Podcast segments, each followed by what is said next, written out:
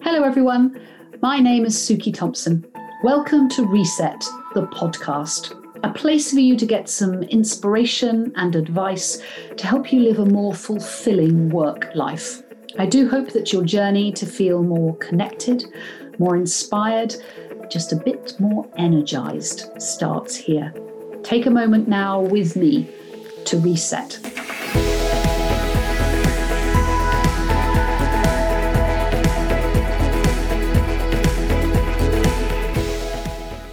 The power of stories and learning have always been a key passion for my guest this week.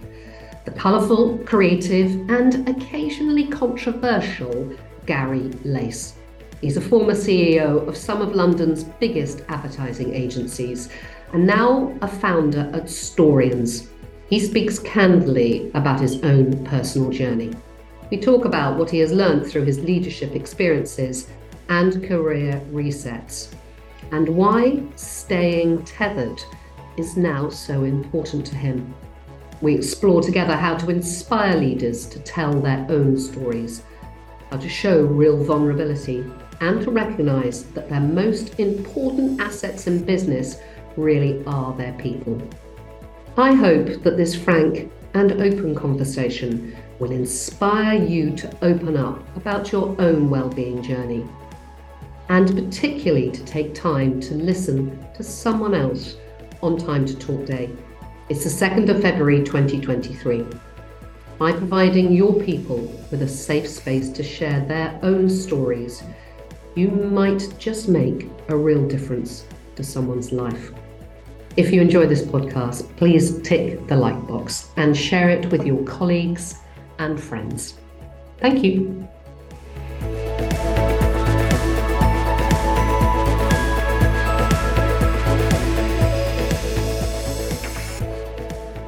Gary, good afternoon. How are you? Good afternoon to you, Suki. Uh, I am very, very well, actually. Yeah, thank you for asking. Good. On a scale of one to 10, how energized do you feel today?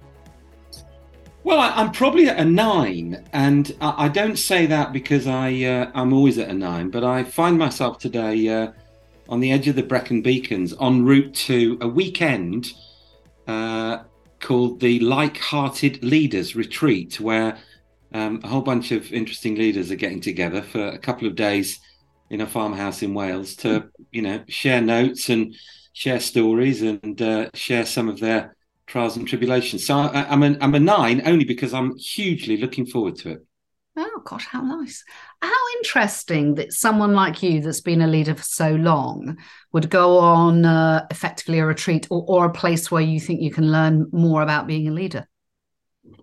Yeah, I mean, I, I, suppose um, uh, every day's a school day, as we all know. Um, and I think one of the, I guess, I suppose two of the things that I've really learned uh, in getting older is that, and it's particularly true, I think, of this current moment and post pandemic, um, is that learning is really the most important currency you can have, actually. And the desire to keep learning and to keep developing and to keep finding ways of um, both improving what you're doing and thinking about improving yourself, I, I find fascinating. I find it invigorating, uh, and I think it's hugely important. Um, I wish they'd sort of known it at 30, but we can come on and talk about that.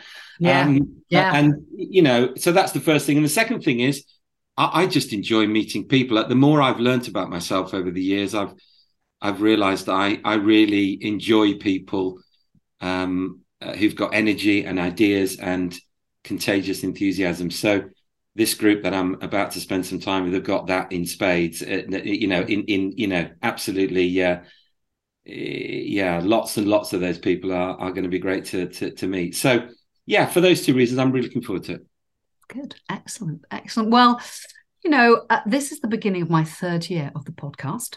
We've Amazing. had nearly half a million listeners. Incredible. Um, and I know you and I have talked about doing this together for a little bit of time. And I think this is the right moment. And I think it's the right moment. of those people that do know you, and perhaps have come across you in the industry. It might be a moment to either uh, confirm their views of you or maybe address them and make them think about you in a slightly different way. And then I think for people that don't know you or youngsters that know you in a different, very different capacity, uh, I know that they will love the conversation that we're going to have. Um, I was kind of reviewing some of the press coverage of you uh, earlier on over the last few days, and I think the the, the expression that highlighted perhaps you for me is is repeated quite a lot, which is Gary Lace is a colourful and controversial figure.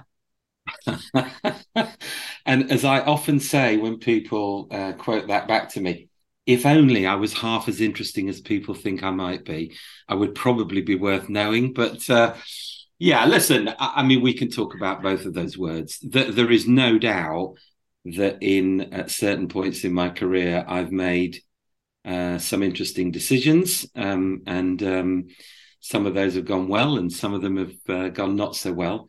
Um, and in doing so, there's no doubt that you know that has caused people to uh, to kind of raise their eyebrows, and certain people have been affected both positively and negatively. So, you know, I I, understand uh, those two words. Uh, I think I'm not quite as colourful nor quite as controversial as people would uh, people would say, and there is definitely a truism in the fact that I have mellowed considerably uh, over the uh, yes. over the years. But... Yes, well, I think we have, um, you know, the theme. Obviously, the podcast is called Reset, and I think there's very few people who have reset their career and their life as much of you as you but i would also caveat that with with as much enthusiasm um, and we will come on and talk about that because I am fascinated as to how you constantly not only reset yourself, but do it with such vigor, curiosity,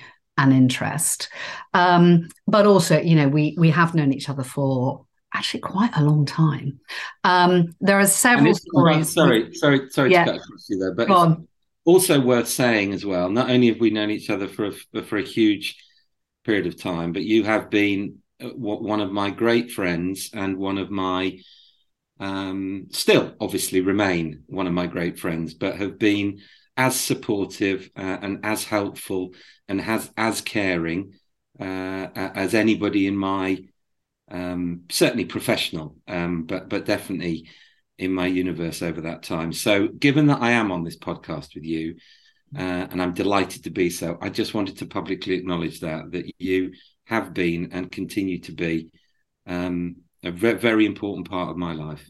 Thank you, Gary, and you are to me too. And we will talk a little bit more about that as well, because I think you are, for me, one of the um, you are a fascinating friend to have, but you also have you know quite a lot of different life lessons for me and for people around me and also my kids because you uh, i know your children very well you know my kids very well. So um, and i think we'll cover some of that as well. So but let's start with you know as as i was about to say there are several stories we absolutely cannot tell uh, on this podcast but there is one story that i'm gonna because we're gonna have the kind of whole storytelling creativity piece throughout this because uh you know if i think about you creativity, storytelling, and humor are three of the things that feel like to me they're at the heart of your soul.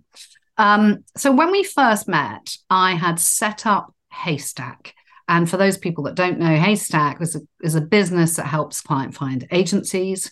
You were the newish, I think, chief exec of TBWA at the time. That's right. The new, the newish, the newly installed uh, CEO of TWA. You were. Uh, Johnny Hornby had left and started uh, his new agency, and I remember it well because it was a client, and I can't actually remember if it was the AA or the or British Gas. You it might was the, I can remember it. It's it's it's etched in my soul and my heart. It's it was the AA, Suki. It was the AA with uh, dear Claire Salmon, um, and I came to see you uh, to talk about whether we might put you on the list or not.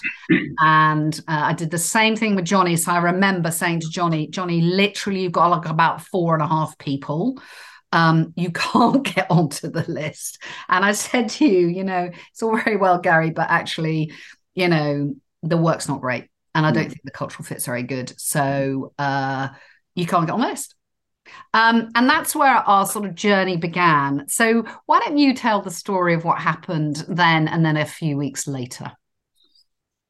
Well, yeah, we had 404 and a half people, didn't we? Um, and uh, and still couldn't get on the list. And I remember being gutted, and it was the first time we'd met, of course. And um, of course, in characteristic at that time, you know, Gary, self-centered, uh, lace, styly. I uh, I assumed that it wasn't about the agency at all; that it was all about me.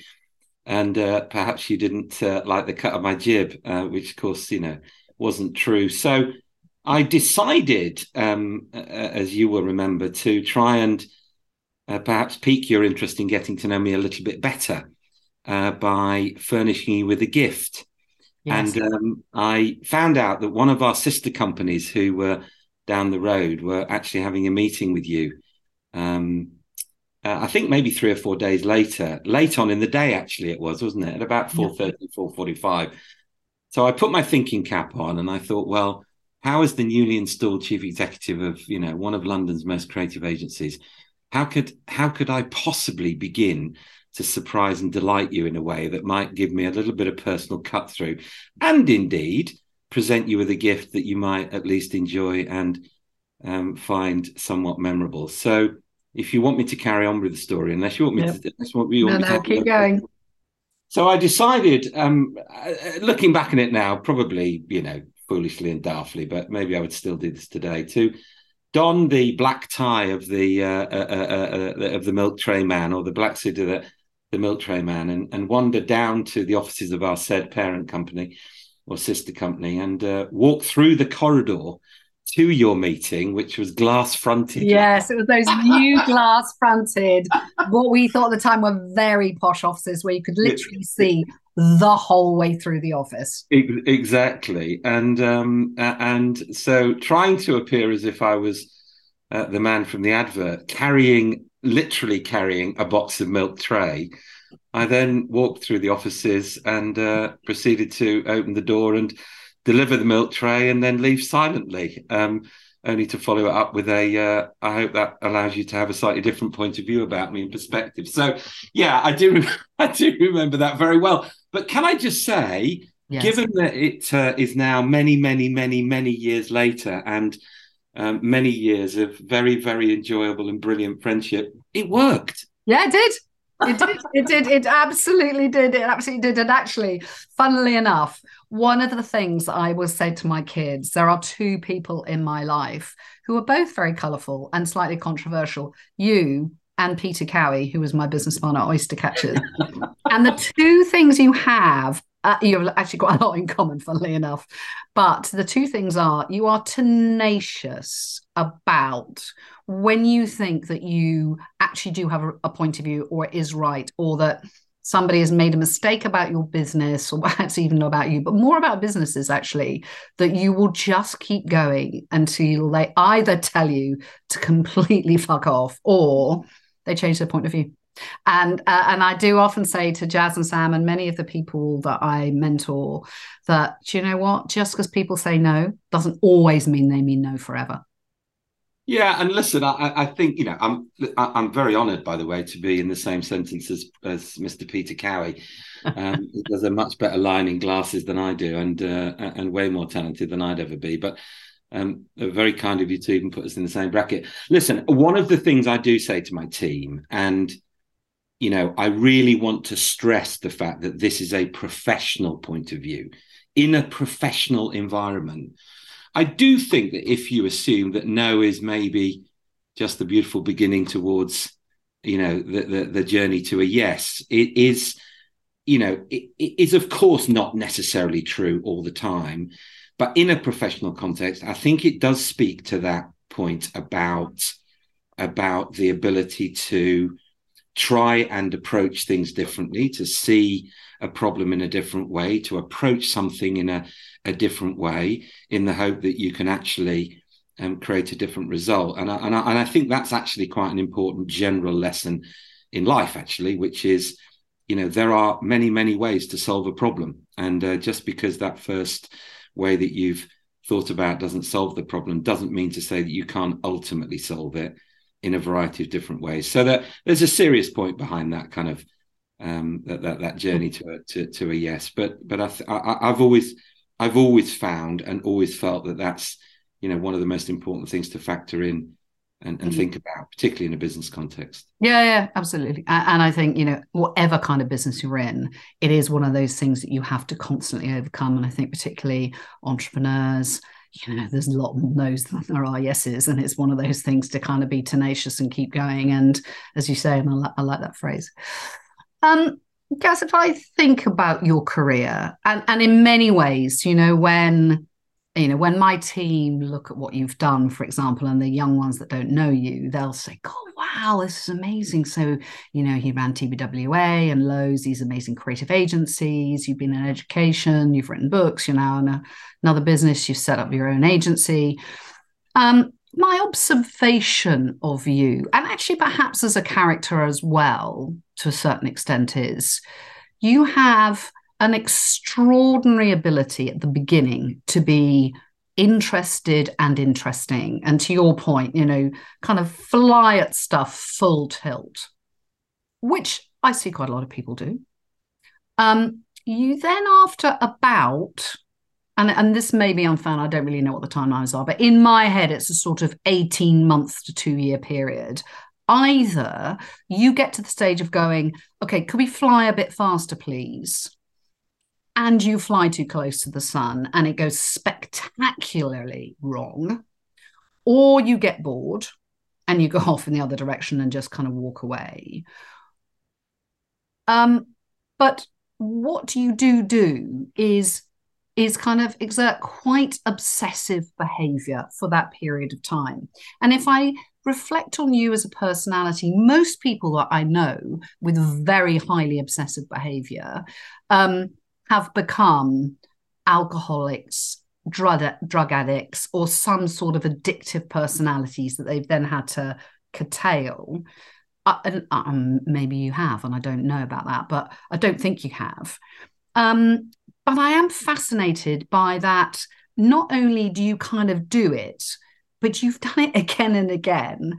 What have you learned? Is that fair to start with? And then what have you learned about yourself that perhaps might stop you doing it for another time. Yeah, it, it, listen. It, it, not only is it fair, it's incredibly fair, and I, and I think certainly in the early part of my career, and I'm going to draw a line between almost pre fifty and post fifty in a way. I mean, I'm 55 now. Okay. Yeah. So let's say, let's say, yeah, let, let, and we'll talk about my 50th year maybe. So I, I think it's very fair. I, I, mean, let's just come back to the alcohol and the drugs piece for a minute, because one of the um, to my huge amu- amusement at the time, one of the great rumors.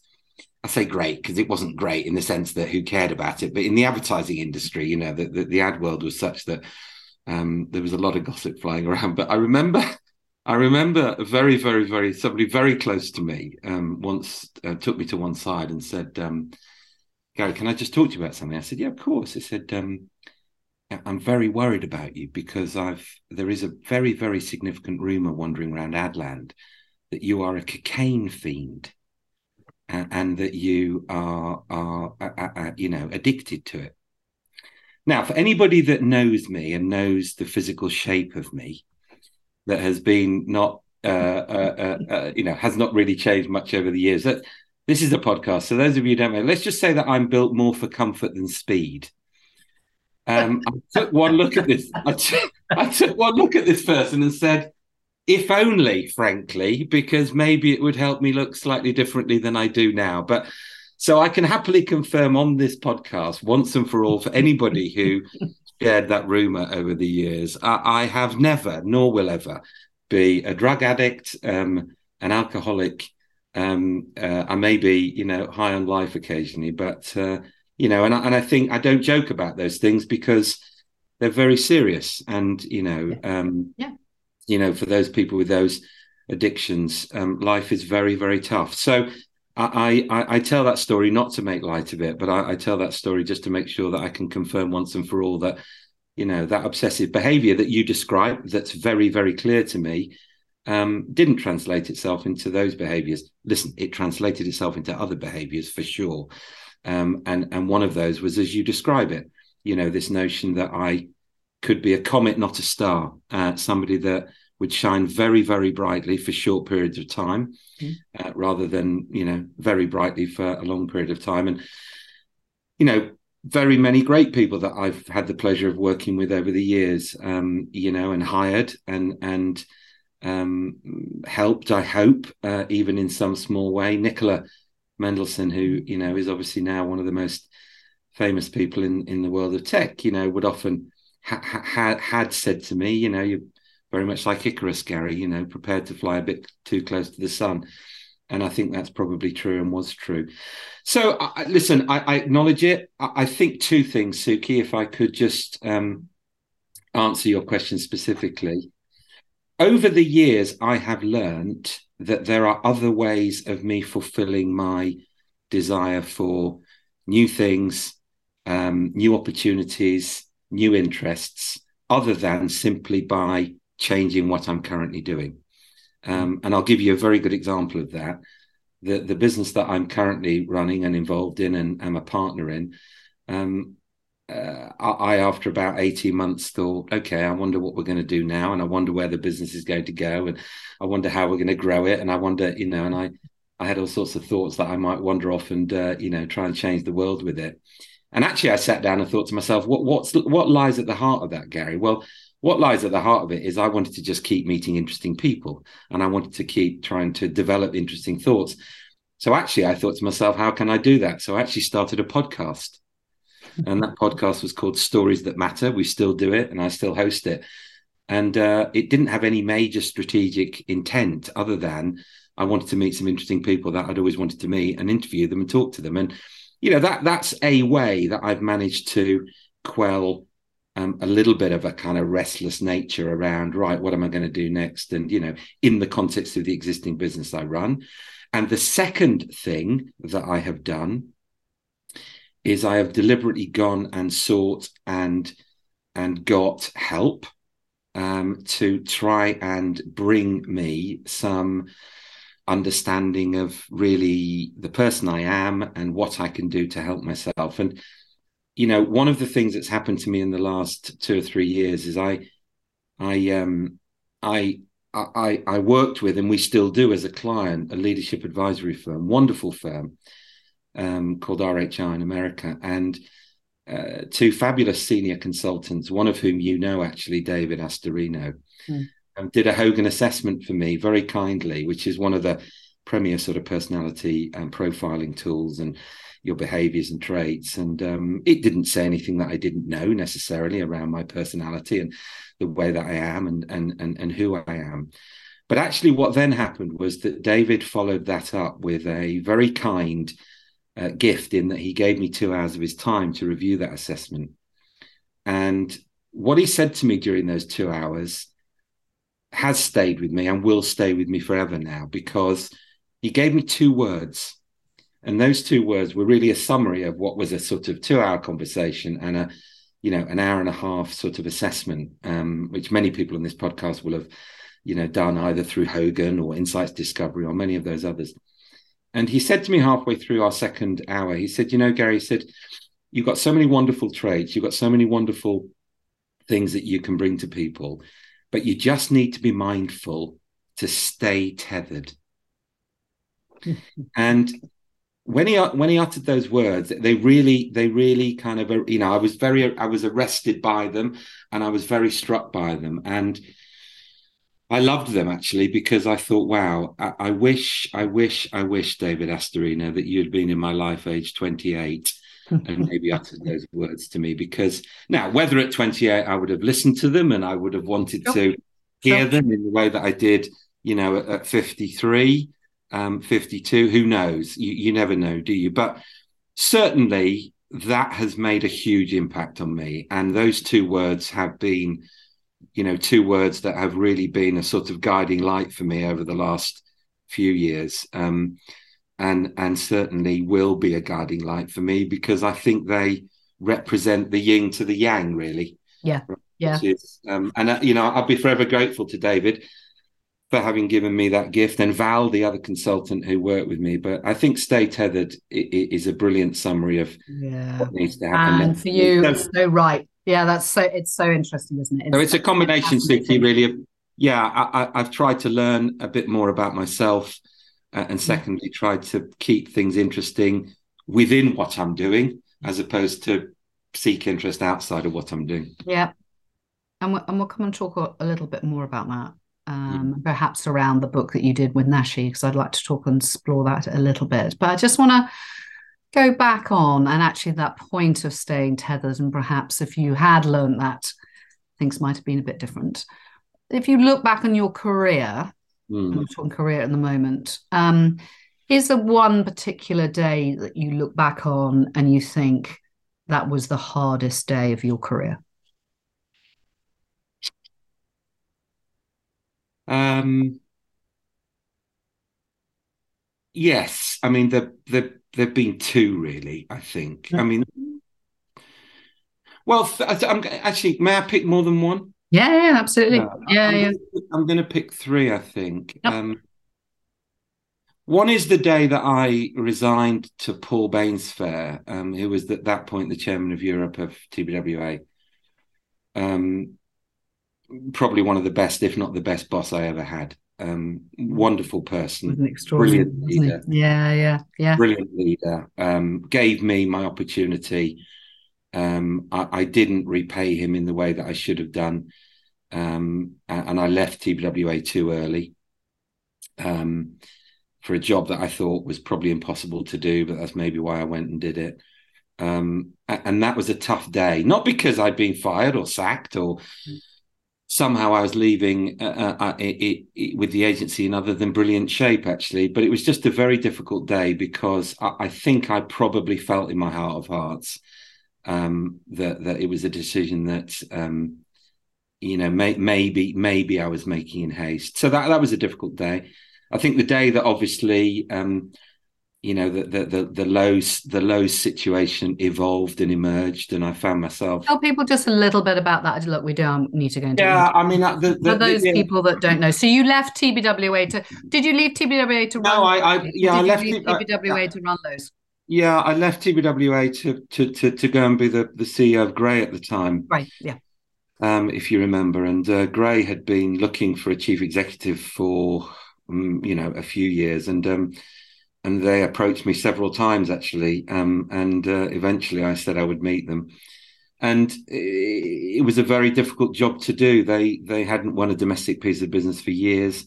Yeah. Um, I mean, the grey that we're talking about then is not like the grey we're talking about no, now. You know, no. It was a very grey agency. It was, it was, and you know, the, the journey that Chris Hurst and, and Nils and, and, and Lucy and um, took Grey on. You know, obviously that they did a wonderful job, and I hope I, you know, at least help start that process. But so I went to do this job, and everybody told me it was an impossible job to do, and um, and um, yeah, and and I was there for you know what was a, a, a real kind of 18 month to two year period of real change um, entire new management team. I hired brilliant people like chris hurst and nicola mendelsohn and and uh, a, a, planner called dylan williams who many will know in the oh, advertising industry probably you know singularly one of the brightest people i've ever ever ever come across in uh, advertising and any other industry. And um, again you know, perhaps in, in hindsight, made way too hasty decisions about uh, about some people, um, and and then of course the the you know the the the, the opportunity to uh, get involved in the management buyout of one of our clients came along uh, at Grey. We had a client called Air Miles, and the then managing director of Air Miles, Drew, who very sadly is is no longer with us. Yeah. Um, approached me to, to to see if I wanted to help him buy air miles out of British Airways, and uh, uh, it was an incredible opportunity. And and again, you know that point you make about every two years something comes along, uh, and so I left Grey to try and buy the air miles business out of BA. There was a lot of speculation: was I doing a below the line loyalty program and whatever it was, and and a lot of that speculation was misguided. We had literally left to see if I could, you know, we could buy air miles out of British Airways. We didn't we couldn't agree a valuation in the end. And so Drew and I found ourselves in the private equity world, did that for a few years. And then and then Lowe's came knocking and said, would, would I come and help them because they were struggling? And, and I walked into Lowe's and um, I got there at nine thirty in the morning, and um, at four thirty, a chap called Tim Mason, who was the then marketing director of Tesco, our biggest client by a country mile, um, came in for a meeting and said to me, um, Gary said, I'm really sorry. I know it's day one. He said, but I just want to let you know that we're putting the agency on notice. And so, and so I said, oh, okay, um, great. Well, uh, you know, maybe, maybe you could give me a few months to see if I could make a difference here. And, uh, and, and by that stage, the Tesco Lowe relationship had deteriorated to, uh, you know, a degree that, that meant we were never going to keep it. We kept it for a few more months. And then, of course, Frank and and uh, you know one or two other very talented people, including Paul Weinberger, the chairman, who'd um, you know come up with every little helps, went and set the Red Brick Road up, and that was a very difficult time because I think nobody behaved well. I didn't behave well. I don't think the the the the, the powers that be at Lowe behaved very well. I don't think the the people that were you know, trying to build the red brick road. I don't know how they feel about that process, but I, I don't know whether they would say that in their heart of hearts they didn't necessarily behave as well as they should have done. I don't know. All I know is I didn't behave as well as I should have done because, you know, I had two two or three of the major eight emotions flying around me. I was very angry. I was immensely fearful, um, and and and and so that meant that uh, you know I think I probably lashed out and uh, didn't behave as well as I should, and and and so in the end, Lowe's decided to um, move on and, and suspend me because there was some talk about me having wanted to set up the agency that Tesco, you know, had gone to to Red Brick Road, which was was you know not never true, but yeah, so that was a difficult day. Um, I think very difficult actually, uh, as I look back on it, not least because it made the front page of uh, of, a, of a couple of you know newspapers because obviously uh, Frank was big news as well. So I was I was tied up with that. Um, yeah, I think they would probably be. I'm, I'm not. I, I, won't go on beyond that. I think in advertising they were the two most difficult. I think for sure, yeah. no question. And I mean, look, I, I, think if anyone has had even one of those experiences in their career, I think it would be quite difficult to potentially come back. Um, you know you've had several hmm. um, how do you become resilient? How do you pull yourself back and go do you know what? I'm going to go again. I'm going to try something new. Um, what is it that enables you to do that? Uh, well i think first of all I, I, I tend not to I tend not to indulge in much self pity in the sense that, you know, some of the instances in which I've had to dramatically reset have been entirely my fault. Um, you know, um, and so I, I don't I don't indulge in a great deal of self pity and, and think woe is me because ultimately I, I I've been willing to accept the implications of some of my decisions and so that's the first thing you have to say is well you know you've put yourself in this place and therefore it's time that you try to get yourself out of it that's the first thing i would say i think the second thing i would say is if you have a family you know that in itself is a natural kind of rocket booster to um you know to guide you to try and um create and reset right? Uh, uh, you know, that's a, a, natural consequence, I think, of being a dad. Um, uh, is that you uh, in that in this instance, you know, so that's a huge driver for me and always has been. Um, you know, I'm very lucky. I've got three absolutely, you know, wonderful children, and every parent who has ever been on this podcast and has ever lived thinks that their kids are amazing, and most, and almost, you know, all of them are. All children are absolutely fantastic. So, so that's the second thing. And then I think the third thing is I do have a zest for life.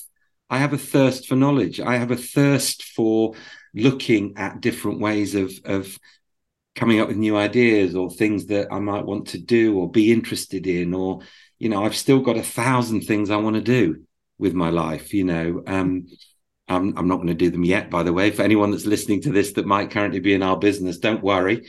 Uh, I'm, in it, I'm in it for the long term, I'm staying tethered. But you know, I've got a thousand things I want to do, um, and I won't be able to do them all. Uh, I'm sure. But um, so I, I think the combination of those three things, Suki, really. Yeah. There's not a lot of self pity flies around ever. I try and accept responsibility for the decisions I've taken. My family have been an enormous kind of rocket boost in helping me get through and and and, and give me you know give me impetus to to go again and, and and thirdly i've got a huge zest for life i think and mm-hmm. Yeah yeah. Yeah. Um, did you i mean you listen you know me you'll you'll know whether that's nonsense or not but i think that's probably true. Yeah i would say so. I would say so. I mean i think there's a couple of things i reflect on when i think about you. I mean the first one i, I think has to be your dad died very suddenly and you were i think we we university? Yeah so it had been my university days. Yeah he um yeah it's it's a really good point. I mean dad yeah dad, dad was killed in a road accident. In fact he went out one day and and and, and quite literally got run over by a bus as you know. Mm. and, um you know was was was in, in hospital in a very very bad way. And, and and we had to switch the life you know life support machine off. So yeah I, I think it's a very good point. I mean, I lost my dad at a very young age, and and even now, funnily enough, I will often say to my son, who's now 24, mm. when I'm offering whatever advice I want to offer up, I, I, try and minimize now actually with him. Um, uh, but, but you're laughing because you're laughing because you you you know um, you know that I haven't always um, I haven't always been a, a, a, shall we say a kind of model of uh, of holding back on my advice. Uh, but you know, even now, uh, very recently, I said to Tom, you know, this is look, here's a piece of advice, and I'm giving it to you because I wished at 24 I'd had my dad to give me that advice. Yeah. Um, and I I didn't have, you know, and listen, that's not none of that is a is a reason or an excuse for um for for any anything that um you know may have happened in my life that uh, wasn't ideal but yeah it's hard it is very hard and as i reflect on it now I think it's a really good point you make. Um, I think everybody needs their dad. Everybody needs their mum. Yeah. You know, and and everybody needs, or at least if it's not their dad or their mum, somebody in their life that can act as a, a as a guiding hand, actually. Yeah. And um, and I and I look back and think, you know, I, I, probably didn't have that in the way that in the way that I, I yeah. could have done, and uh, I think that has had definitely no question you know must have and and has had some kind of impact. Yeah yeah and i guess uh, uh, you know some good and bad actually because yeah. i think it has made you and you've seen other people i've spoken to other people whose parents have died when they've been quite young it does make you incredibly resilient and uh, i think quite self-sufficient.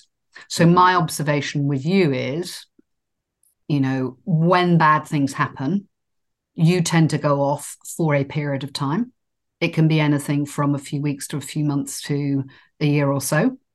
So, you know, again, you know, my kids, my friends would say, Where's Gary? And we'd be like, Well, it's that time. He's just gone away for a while and he'll he's come back. He's, having, he's having a reset. He's having a reset. And we never quite know how long it's going to be. Hmm. Um, and then he come back. Um, yeah, listen, I think that's fair. I mean, I, I, hope I've not had many over the years, um, you know, but um, but but uh, you know, I certainly have had have had periods where that's been needed, and I, and I think that's important because I think in a, in a period where you know you you you want to reflect on what's happened and then what next, it is important that you reset and that you reflect and that you work out how to go again look, I, I, don't think it's a wrong thing at all. And actually, you know, I know I, it is a behavior trait that I have too.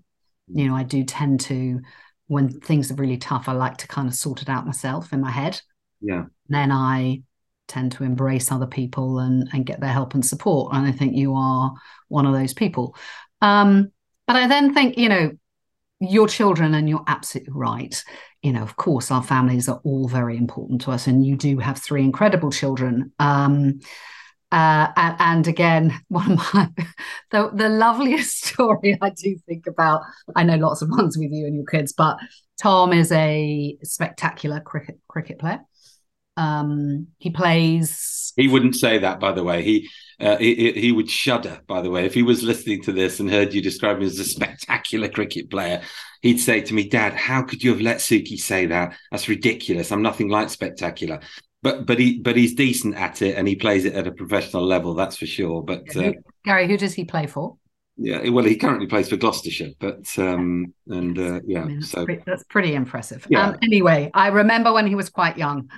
Uh, I think actually he was at Millfield at the time, but he was playing for one of the other county teams, and uh, there was this hilarious scenario where Tom would be playing.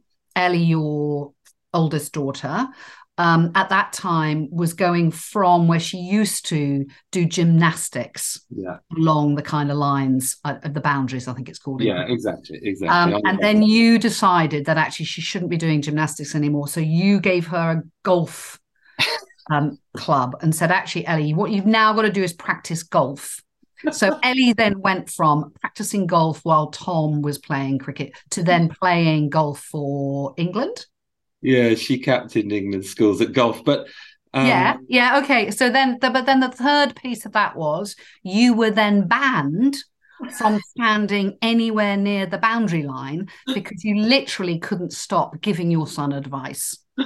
So there was this hilarious scenario where Tom was playing. Ellie was doing her golf. I was there watching for some reason. I think because Yeah. actually I quite like watching You- your kids play. exactly. Yeah. And you were banished to the car. So I'm like there watching your kids and you're nowhere around because you're not allowed to go anywhere near. Yeah, listen, um, yeah, m- most of that story is true, but most of it is true. But one slight, slight detail, which is, I think at the time that Ellie was uh, hitting a golf ball, however far it was on the edge of the cricket pitch, it was at Merchant Taylor School. Actually, I remember it. But you came up to Radley College, didn't you? Actually, when Middlesex she, were no, she playing. was, And, um, still, she was still doing aerobics. and she was still doing it. Yeah, she was at back golf at Merchant Taylors, and I think she'd taken up golf by then. But yeah, it, it's certainly true that if I look back um, on, um, shall we say, some aspects of my snowplow parenting, um, as it pertains to my um, absolutely fantastic and brilliant um, son, um, yeah, I, I wouldn't necessarily do that again. And and by the way, my my two girls will happily confirm that I learned my lesson uh, from perhaps some of those uh, behaviors and have left them very much to it uh, over the years, such that, uh, as you know, Ellie, despite being a fab golfer, um, very much at 16, said to me, I had this really frustrating conversation in the car with you. You'll know this. Uh, we come back from a golf tournament, and I was saying, you know, brilliant, Ellie, well done, fantastic. Like, I think it was the un- i- i- i- national under 18s, I think. We had this conversation. I said, "But El, do you know what? It's brilliant. You, you know, you could you, genuinely, you could be one of you could be one of the best golfers in the world. You know." And she said, "No, I couldn't, Dad." I said, "No, no, you definitely could." She said, "No, I couldn't." I said, "No, you definitely could." I was getting really annoyed with her. I said, "What do you mean you couldn't?" She said, "Well, Dad, in order to be a best the best golfer in the world, you have to practice a lot, and I don't love it enough to even practice a bit." So I never would be a good golfer, you know. And it's like one of those one of those brilliant moments that your kids say something to you, you go, "Oh yeah, shit, you're right. That's a really good point. I'll move on." Yeah. And uh, and and we came back that night, and you know, Ellie kind of hung her golf clubs up. Although I can happily confirm, actually, that in the last two weeks, Ellie has gone back to the golf range and started playing golf again. So she's 19, 20 now. She'll be 20 in April. But so, yeah, maybe she'll come back to it. Yeah. And, and Yeah. enjoy it. Yeah. Yeah, and you do have a, a great relationship with your kids. Um, okay, just, just before we leave that one, because Mm. this is another question loads of people ask me is Yeah. certainly Ellie Mm. and Tom, spectacular sports people. Mm. I think Stanzi plays sport. She does, yeah. She's a golfer, but uh, well, plays golf for fun. But um, but yeah, Stanzi um, um, is a force of nature, a fabulous, wonderful actor. Um, um, loves uh, performing, um, takes huge pride in it, is very, very good at it, um, and um, it is incredibly articulate. She's 15, going on 25 um, and uh, it is probably the most punchy, actually. Uh, and I use that in a, the the, the positive um, uh, uh, uh, sense. You know, the most uh, yeah feisty of, of of my three children in, in many ways. So, so just on the first two, so Tom and Ellie, uh, as, as we have mentioned already, you are. Um, I can't remember the expression you said. Anyway, you are slightly not the tallest person and not the slimmest person I've ever known. yeah, and- but more and- built and for comfort than speed, and and More and built for common speed. And I know you love your cricket in particular and your golf uh, and tennis, and you do play those. Mm. But you would never expect you to have two children that are very sporty. And I know Kath, you know, Yeah. is quite sporty. But how on earth did you create two children? So people ask me this all the time that were that are, that are I mean, seriously gifted as sports people. It is. It honestly, it is literally nothing to do with me. I mean, I, I, I God, I, I don't know is the answer. Other than, yeah, I mean, my there, were- there are lots of people in my extended family. So Kath's dad, great golfer, brilliant golfer. You know, Kath, um, yeah, um, and yeah, I don't know is the answer. I really don't. But it, as I say, as you say, when people you know meet my kids or have often seen them and then take one look at me and then they take a second look, you know, and I have to say to them, I know exactly what you're thinking, you know. I can happily and I can happily confirm it is literally sod all to do with me. Yeah. Okay. So, Okay. But yeah, no, I. So I'm, glad, I'm glad you clarified that. Yeah.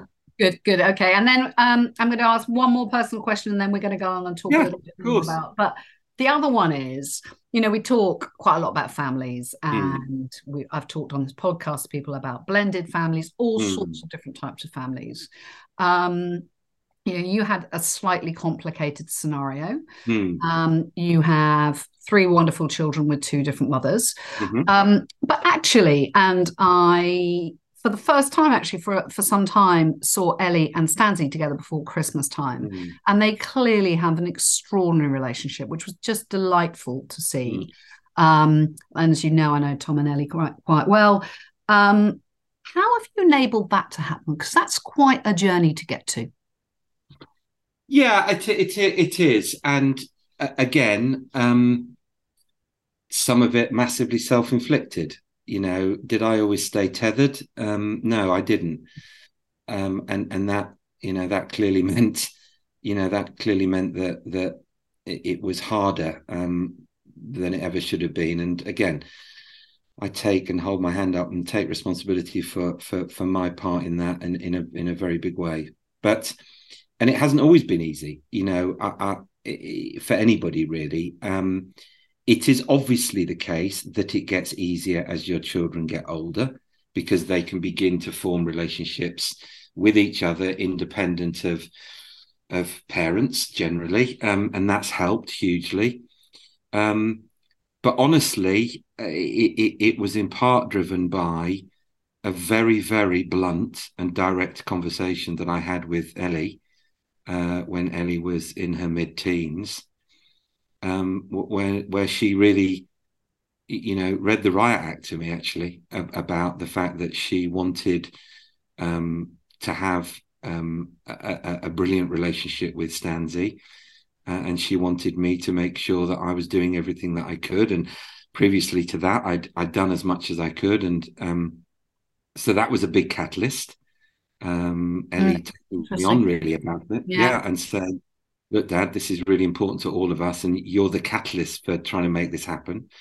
And that's the first thing. And I think the second thing is, um, and I hope neither of them listen to this podcast in the sense that, um, you know, I wouldn't want them to think I was talking about either Kath or, or Kirsten, you know, Tom Ellie and Stanley's mums. But, you know, I think my relationship with both of them has dramatically improved because I've been willing to lean in um, and show my kind of vulnerability and help and support perhaps way more and much more than I have done, um, you know, than I did in the distant past, and um, and behave better as well. I think uh, with both of them, and uh, actively tried to behave as well as I could uh, with both of them, uh, and put to one side any of the feelings that might be associated with that the, you know the period when perhaps things weren't as uh, great as they should be. And so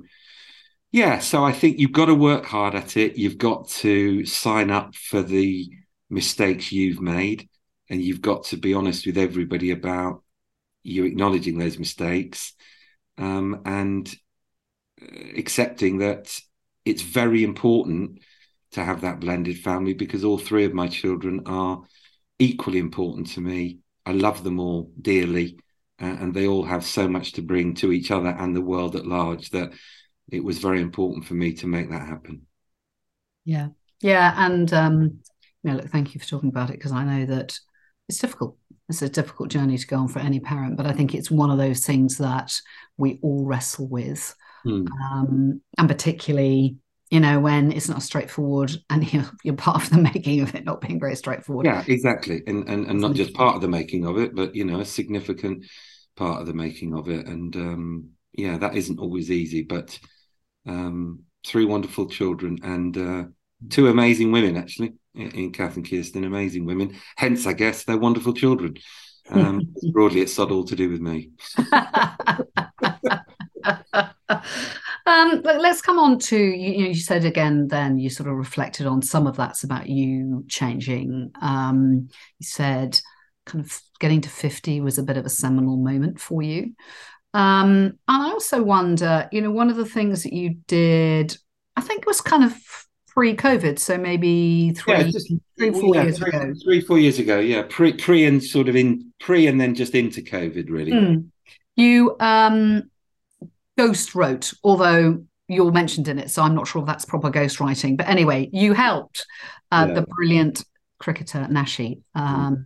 write his autobiography, and yeah. which I think one is a is a brilliant and fascinating autobiography. It's great if you're a cricketer, of course, but actually, from my perspective, what I really um, valued and I you know, hugely admire him and you for um, is talking about the mental health aspects and mm. some of the challenges he faced, some of the things he's done about it. And I know that by you going through that journey with him, part of that was about you going through your own journey. Mm. Um, and I just wonder, just tell us a little bit about that book for those people that haven't read it or, or you know, might want to know a little bit about it. Yeah. Um, thank you for asking about it because it was a very important moment actually in my in my most recent years actually. A very good friend of mine you know him very well david nash um, ex-professional cricketer larger than life brilliant guy very very successful entrepreneur um, in the hospitality event space. Um, i've known him a long time through cricket. Approached me and said um, look, dog, because he calls everybody dog, as you know. Dog um, or bud? I get dog or bud, yeah, or ledge, ledge, ledge. I don't know. I, I, don't get ledge or yeah, dog. So yeah, okay. you know, so obviously, he, I'm yeah. not that close to him. No, he did. So, so he said, look, dog. He said, um, he said, you did English at uni. Um, you, you can write. Um, can, can, can, you, can you write my book for me? I was like, matey, it doesn't work like that, right? Just because I did English at uni doesn't mean say I can write your book, right? Just got, somebody does geography, they can't climb Mount Everest naturally. You know, it's one of those. He's like, no, no, don't worry about that. You'll be great. We'll do it together. It'll be a laugh. We'll crack on. I said, okay. Anyway, so because I thought to myself, well, what's the worst that can happen here? He and I will write not a great book together and it'll never get published. No one's going to get hurt. It'll only be Nashi that's disappointed and I'll at least have given it a go. I eventually said to him, yes, let's crack on. I'm interested in doing it and we did it and we wrote it and and and I wrote it for him and we spent hours together and I'm very proud of it actually and I'm very proud of him for having done it. It's called Bails and Boardrooms. It's a story of his journey through sport um, and what he learned that allowed him to be a brilliant brilliant businessman.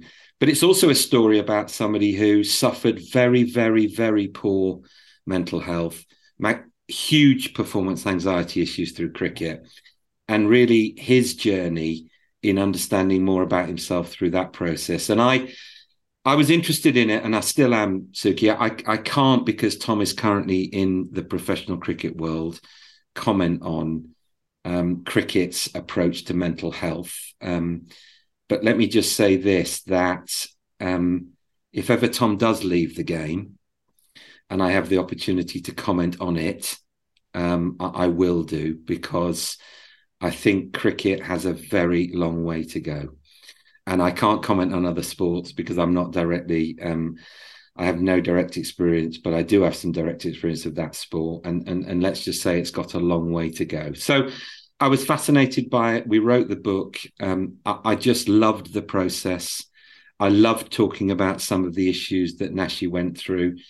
And that's because I, I, I, I I, I, find and know that all of the things that you're involved in, um, Let's Reset itself, the brilliant work that you do, the brilliant work that some of your partners do, like David Beeney, is so important. It matters so much that you front these issues up, that you give people the opportunity to talk about them. And in my own small way through the book, I tried to do that myself with David. I do know through lots and lots and lots of messages that David got that people who've read the book, uh, who themselves have struggled, have found it easier to talk about their issues. I know that he's had lots of messages from people saying it really helped me to hear and read about somebody else who went through that process. Um, it's taught me a lot about the world of business through sport. And so it's been great because, you know, it, it, it allowed me to do something I'd never done before, created some discipline. Uh, you got to write a certain number of words a day and mm. taught me all sorts about typesetting a book and how you create a book. And Andrew Strauss was involved, as you know. Um, and we made, um, you know, 50% of the, of the profits of the book um, you know, significant profits from the book went to the Ruth Strauss Foundation, Andrew Strauss's late wife, um, and and Straussy is he's better known to his mates. Um, did the foreword, the ex England, one of the most you know successful England cricket captains of all time, and I loved it, and and it gave me a new lease of life around writing, around ghost writing, and as you know, I I then began the journey of starting to write for other people, which I still do. It is now, I suppose, classically my side hustle. Um, but it gives me so much joy, so much pleasure. And of the thousand things I said to you earlier that I want to do, about 998 of them are books I want to write. yes, and I can see that. And actually, it is a great book, and, we'll put some details for people that might want to get a hold of it. Yeah. What did you know? Apart from getting you to understand that you had a real passion for writing and that you could do it. And you could mm. actually finish a book you know in comparison to i mean i, I love the book let's reset that i did. It's a very different kind of book. Um i think uh, frankly doing any kind of book but particularly one like that where it's a lot of words it's a lot of stuff. Just even just doing it is amazing. Um but what did you learn about yourself Oh, what did I? I mean, I learned so much actually. Two of them you touched on. I learned that I loved the process. I loved doing it. I just loved the process, of sitting down with somebody else and understanding what they felt and thought, and and and translating that back to them in a way that they found exciting. Actually, in in a way that was a it was an immensely immensely satisfying experience. You know, to take somebody's thoughts, translate them into words that they hadn't written that I'd written for them and play them back. And, you know, um, I, I learned about the power of stories.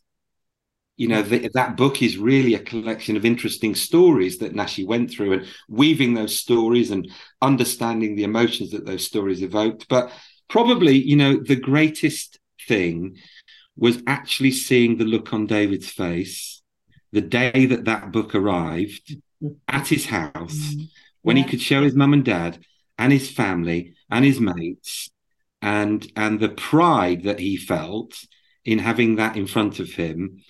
I mean i'll never forget it. David's a hugely close friend of mine. I, I you know um, he's a wonderful person. And I, I was just so happy so happy to be able to give him that gift.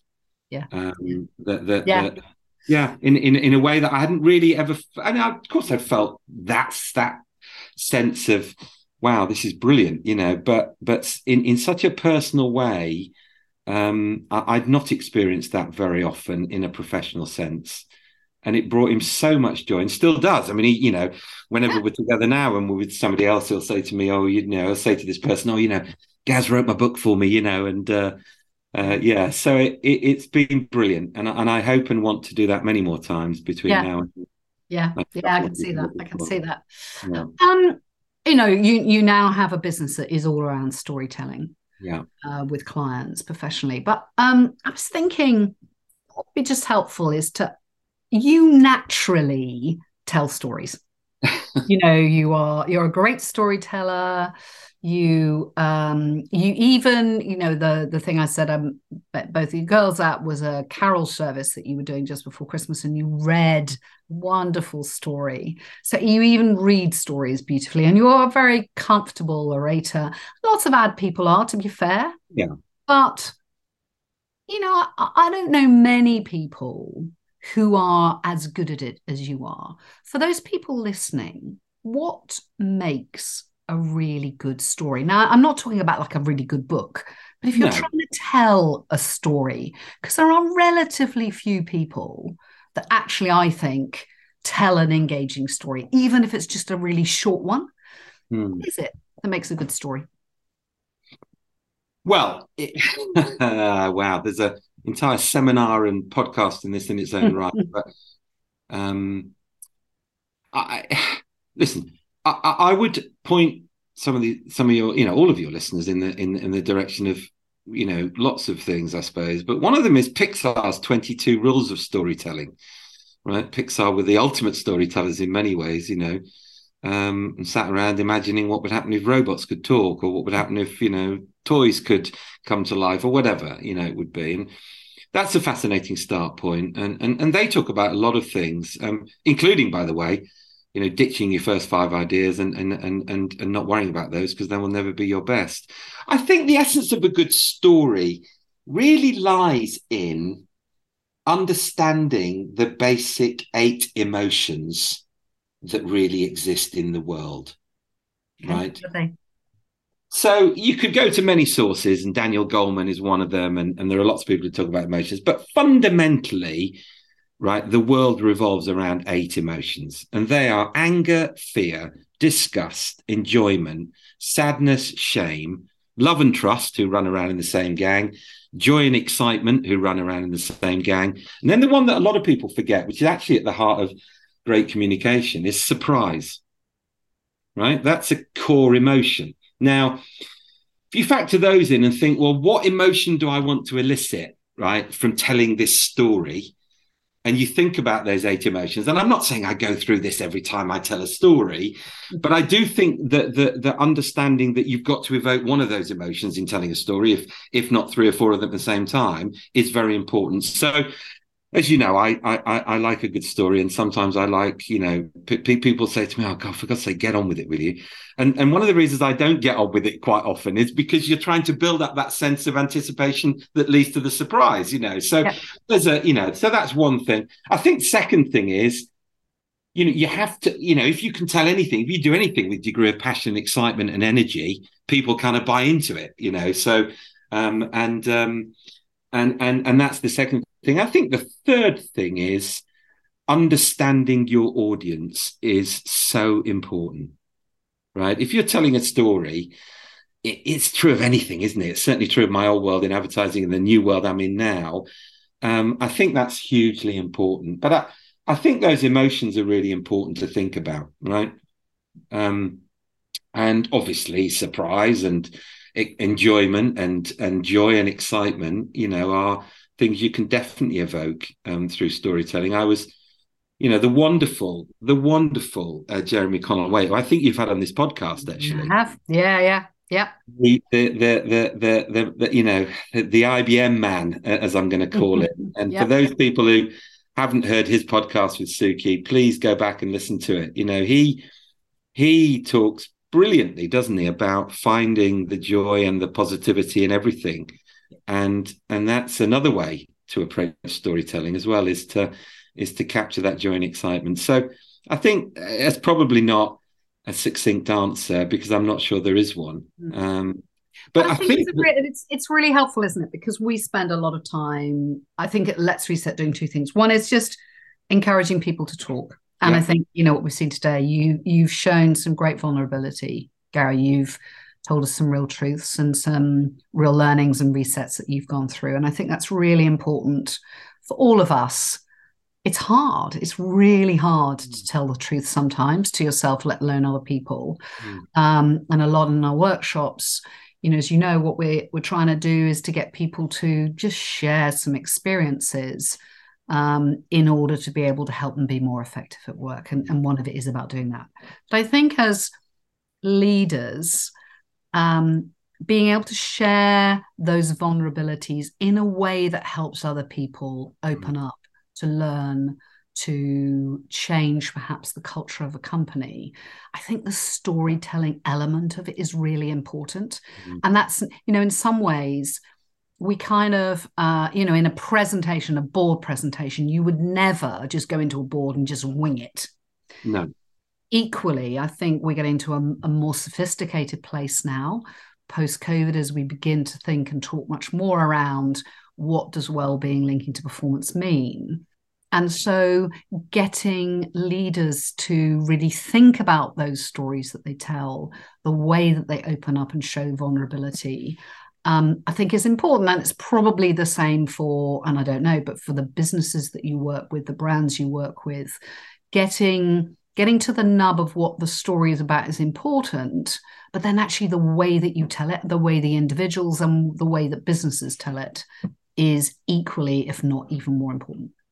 Yeah listen you've hit the nail on the head. It's it, it's not only important it's vital. Uh, you know this notion of leaders showing vulnerability and you've had many on this podcast over the years um, much more successful than than i than i've ever been but and and and I've always been struck in listening to them how powerful that is.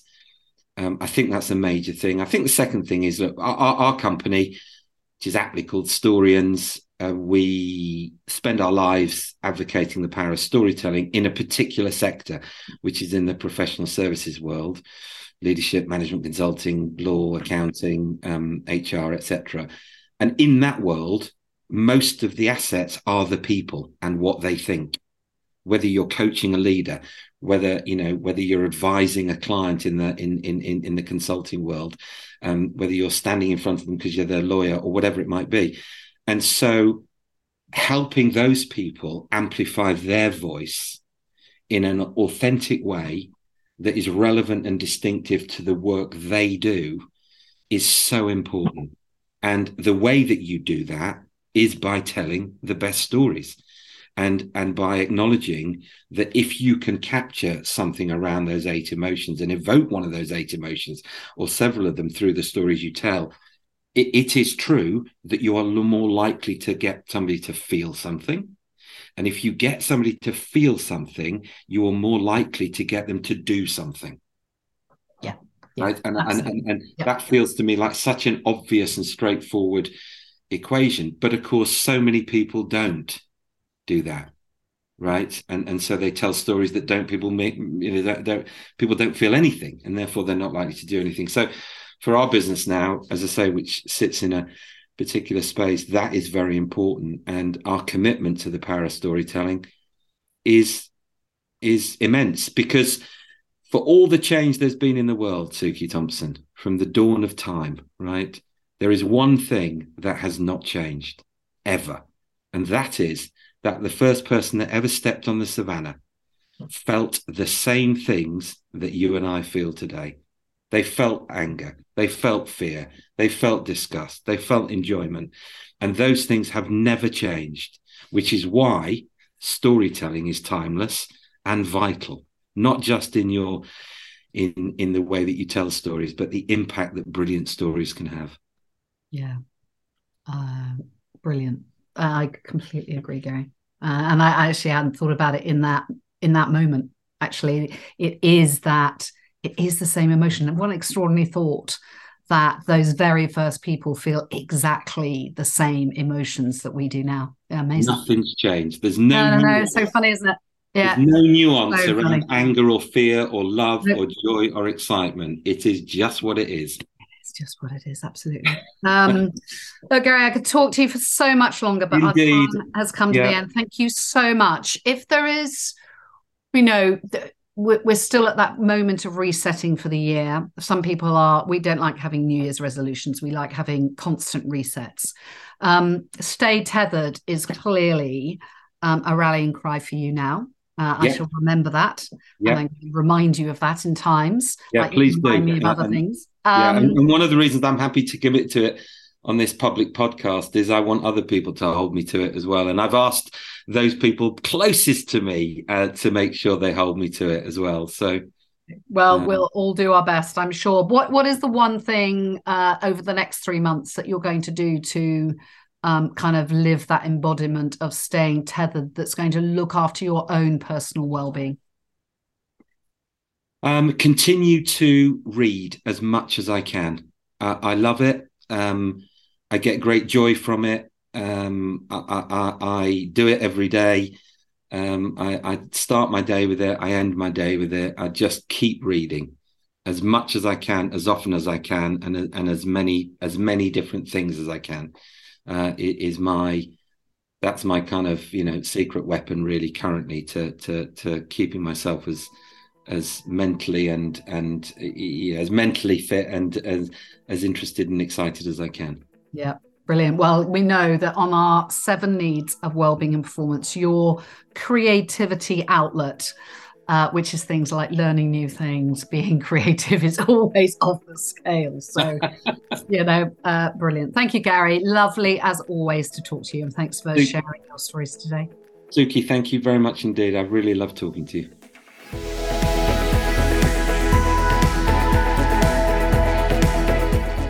Thanks for listening. If you've enjoyed Reset the podcast, I'd love it if you would forward it to your work colleagues, friends, and family. Reset the Podcast is a Let's Reset and Advertising Week global production.